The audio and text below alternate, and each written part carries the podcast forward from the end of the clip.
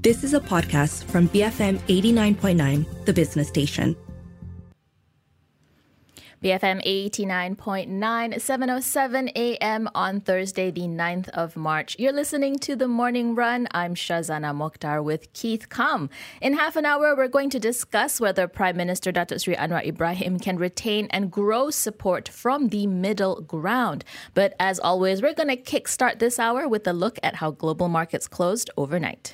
Yeah, so uh, on Wall Street, stocks ended sort of flat-ish, uh, and it follows Tuesday's Tuesday's sell-off, which was spurred by comments from Fed Chairman uh, Jerome Powell, who was hinting at higher interest rates for longer. The Dow Jones closed 0.2 percent lower. The S&P 500 was up 0.1 percent, and the Nasdaq closed 0.4 percent higher. Uh, but earlier in the day, Asian markets, um, they were generally red. But the Nikkei was up 0.5%. The Hang Seng in Hong Kong was down 2.4%, also because of the Fed comments, because the Hong Kong dollar is pegged to the US dollar. Uh, Shanghai's composite was down 0.1%, and Singapore's STI was down 0.6%. Back home, our FBM KLCI was down 0.3%. For some insights on what's moving international markets, we have on the line with us Brian Arcese, portfolio manager and equity analyst at Foord Asset Management. Good morning, Brian. Thanks for joining us today. Now, U.S. equities tumbled on Fed Chair Jerome Powell's comments that rates may go up further and longer than once expected.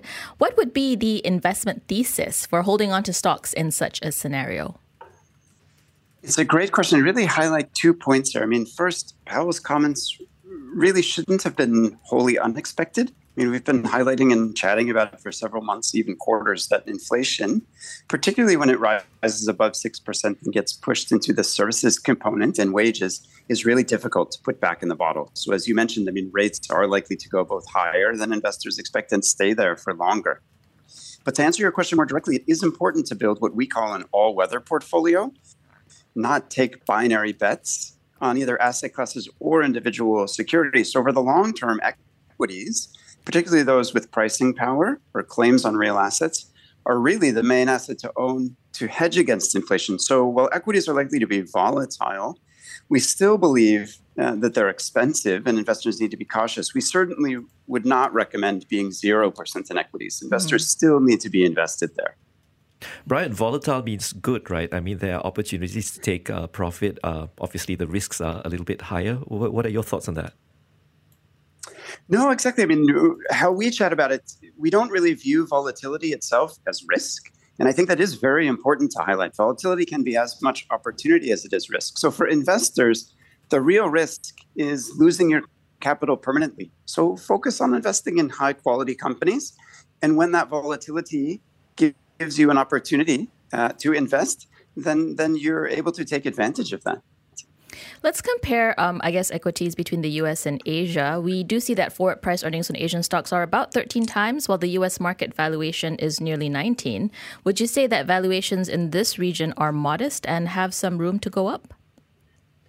We, we do, we do. So in our global portfolios, we are overweight relative to kind of a global equity benchmark in Asia in general, um, and also in, in China, as we have chatted previously. But certainly, both on an absolute basis, we think there are room for there is room for Asian equity valuations to increase. And then, secondly, certainly relative to U.S. valuations that we also view as expensive, uh, there's room to to close that gap. Mm. Uh, Brian, uh, the Hong, Kong's Hang Seng Index is up a modest 2.2% uh, year, year to date.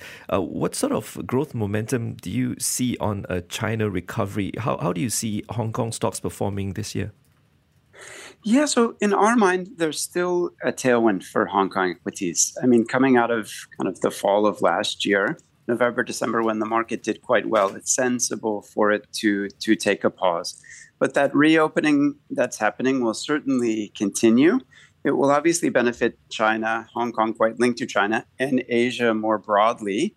Um, but if we look at long term valuation averages, that long term uh, price to earnings multiple in China has typically averaged sort of 12 times, which is still about 15 to 20% higher than where we are today. So certainly equities have rebounded off of the seven to eight times earnings where they were trading really at the bottom of, in the fall of last year. But from here, with that tailwind, we do continue to expect there to be upside in, in Hong Kong equities. Uh, Brian, I also do see uh, the uh, the Hang Seng Index um, sort of tracing what's happening in the U.S. Uh, with regards to uh, higher interest rates. Uh, how do you see this playing out vis-a-vis its its link to China, China's recovery? Yeah, so it's basically, I mean, it's it's certainly linked to to both.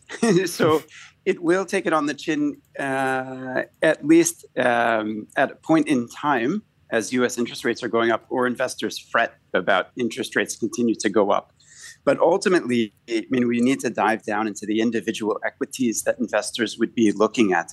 But there are plenty of equities that would be quite well linked to China, for example, and China's reopening, um, particularly on the travel side, just as an example, that wouldn't have a link uh, to the US. So while they may temporarily underperform as those interest rate fears kind of continue to bubble, I mean, ultimately, the fundamentals of the, the underlying companies and the earnings coming through should lead to reasonable tailwind for performance as we move through the, the year. Can we take a look at how uh, Japan is doing with Japan's Nikkei 225? It's been an uncharacteristic performer in the region, up about 10% this year, I believe. Do you, what's your outlook on Japanese equities? Yeah, no, it, it, certainly has. It certainly has. I mean, the, the reopening of the Japanese economy has aided as well. I mean, monetary policy still continues to provide uh, a decent amount of liquidity, which is helping markets there also. I mean, certainly in local currency in yen terms, it's done quite well. If we translate it into dollar terms to sort of equalize returns across markets, still done well, but but certainly not as well. It's sort of up about four percent in dollars. I mean, it is a great market to invest in. It still has a number of demographic headwinds, um, but there are plenty of high quality Japanese companies that do sell domestically, but also primarily sell globally. So companies in the pharmaceutical sector, for example, or in the automation sector, where the lion's share of revenues are actually generated outside of Japan. Um, but those companies are still trading at sort of discounted valuations. Um, so for companies like that, we're quite happy to invest and do think that that there will be uh, that it's a reasonable time for Japanese equities generally. What's your take on uh, the BOJ's actions uh, with regards to interest rates and how inflation is is uh, going on in Japan?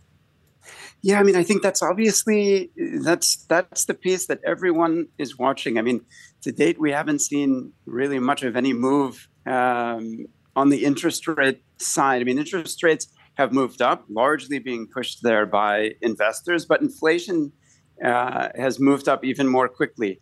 For kind of the foreseeable future in Japan, we still continue to see inflation running above interest rates, and the BOJ uh, can, continuing to run still relatively loose policy. But as we move through the year, um, we need to watch inflation, and I think it will be quite data dependent.